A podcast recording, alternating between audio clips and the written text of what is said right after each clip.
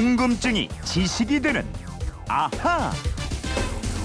네, 갑자기 불쑥 튀어나오는 갖가지 궁금증을 속 시원하게 풀어보는 시간. 오늘도 강다솜 아나운서와 함께합니다. 어서 오세요. 네, 안녕하세요. 네, 금요일은 이거예요. 아하 금요 특별판 앗, 앗, 이런 것까지. 네, 오늘은 먼저 휴대폰 뒷번호 9235님이 주신 질문인데요. 아, 이번 주말이 석가탄신일이죠. 절에 가면 불상이 많은데요. 부처, 열애, 보살 등 뒤에 이름이 많이 붙던데 어떤 차이가 있는지 이게 궁금합니다. 이러셨어요. 네, 내일이 석가탄신일이에요. 네, 주말이라서 아쉽습니다. 이 4월 초파일이라고도 하죠. 석가모니는 기원전 624년 음력 4월 8일 북인도 카필라 왕국, 지금의 네팔 지방에서 태어났습니다. 우리나라에서는 1975년에 음력 4월 8일을 공휴일로 지정했는데요. 하지만 1956년 세계 불교 대회에서는 양력 5월 15일을 석 가탄신일로 결정했습니다. 음, 네, 나라마다 지키는 석가탄신일이 좀 다르겠어요. 네. 네, 자, 그러면 이분이 질문하신 부처, 열애, 보살 어떻게 달라요? 먼저 부처는 붓다라고도 하죠. 열애는 부처, 붓다의 다른 이름입니다. 네. 같은 뜻이에요. 음, 깨달음을 얻은 존재, 더 이상 번뇌나 망상, 고통을 벗어나서 열반에 든 존재를 말합니다. 열에는 한자로 같을 여, 올, 레자를 쓰는데 윤회를 벗어난 해탈자라는 의미라고 합니다. 음, 그러니까 부처와 열애는 같다. 네. 그럼 보살은요? 보살은 보리살타의 준말입니다. 부처에 아직 이르지 못한 깨달음을 향해 가는 중생이 바로 보살입니다. 석가모니 부처님만을 유일한 부처로 인정하는 남방불교, 즉 소승불교에서는 득도하기 전에 석가만을 보살로 인정하는데요. 하지만 북방불교, 대승불교에서는 부처가 굉장히 많다고 봅니다. 네. 겐지스강의 모래알처럼 부처도 많고 보살도 많다고 하는데 깨달음을 얻고자 노력하는 자를 모두 보살이라고 합니다. 음, 소승불교 하고 대승불교하고 차이가 있군요. 네. 근데 보살도 이름이 굉장히 많더라고요. 관세음보살, 문수보살, 뭐 미륵보살. 네, 이렇게. 굉장히 많은데요. 보살들은 각각 별개의 인격들입니다. 그 중에서도 우리 주변에서 많이 볼 수 있는 보살로 팔보살, 여덟보살이 있는데요. 음, 첫 번째가 관세음보살, 줄여서 관음보살입니다. 이 불교 신자들이 어려움에 처할 때마다 관세음보살이라고 하잖아요. 네. 그러면 이 보살이 소리를 듣고 여러 가지 모습으로 나타나서 그 중생을 구제하고 안락함과 기쁨을 준다고 합니다. 음. 이런 의미를 가지고 있기 때문에 옛날부터 아주 친근한 신앙의 대상이 되었고요. 관음 신앙이 유행했다고 보고 있습니다. 음, 관음 보살은 다른 이름도 많이 있던데요. 네.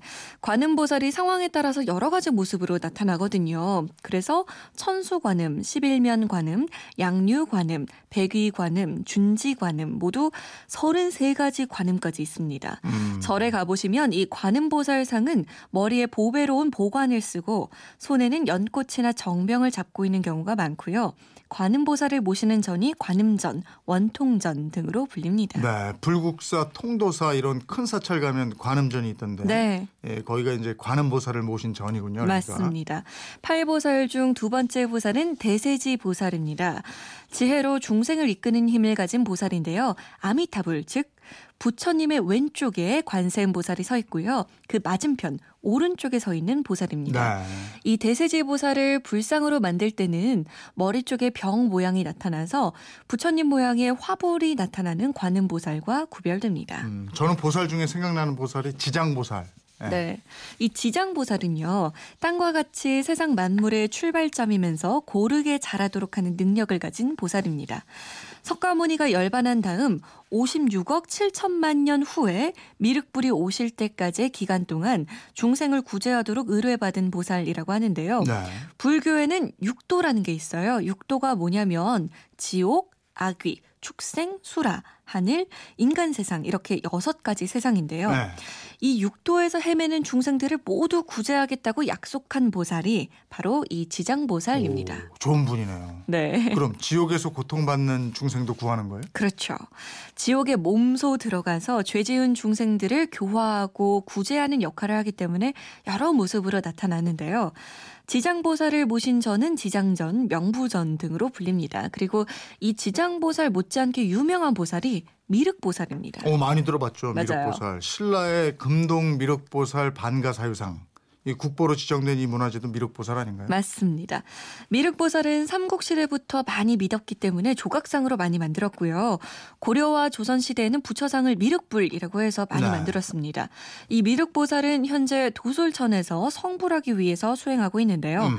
석가모니 이후 56억 7천만 년 후에 사바세계에서 세 번에 걸쳐 중생 구제를 위한 법회를 연다고 하는 보살입니다. 아, 그러니까 아주 먼 미래에 지상으로 내려오는 보살이 되겠네요. 그렇죠. 팔보살 중에 다섯 번째는 문수보살입니다. 지혜의 상징으로 표현되는 문수보살은 부처님을 따라 중생 교화를 돕는 보살인데요. 유명한 불경 반야경이라고 들어보셨죠? 네.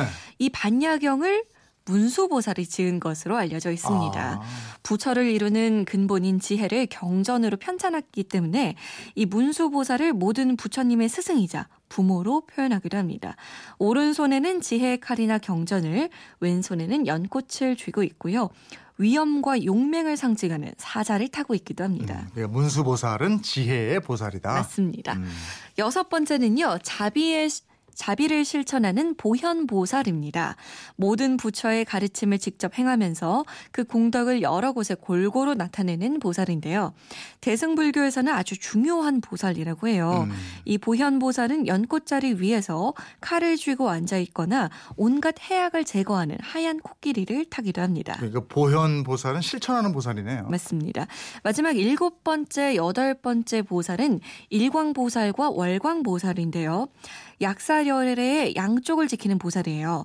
일광 보살은 해를 상징하는 적홍색을 머리에 쓰는 보관이나 손바닥에 나타내고 월광 보살은 달을 상징하는 백홍색을 나타냅니다. 어, 보살도 의미가 다 다르네요. 맞습니다. 예, 내일이 석가탄신일을 앞두고 이 부처님하고 팔보살 설명을 듣다 보니까 시간이 다 지났는데 그래도 하나만요. 네. 2848님인데 나무 관샘 보살은 무언 뜻인가요? 이러셨어요. 아, 남무. 나무는 귀하다라는 뜻이라서요. 네. 관세음보살의 귀합니다라는 뜻입니다. 아 그렇군요. 그게 나무 관샘 보살 이렇게 예, 하는 거군요. 예.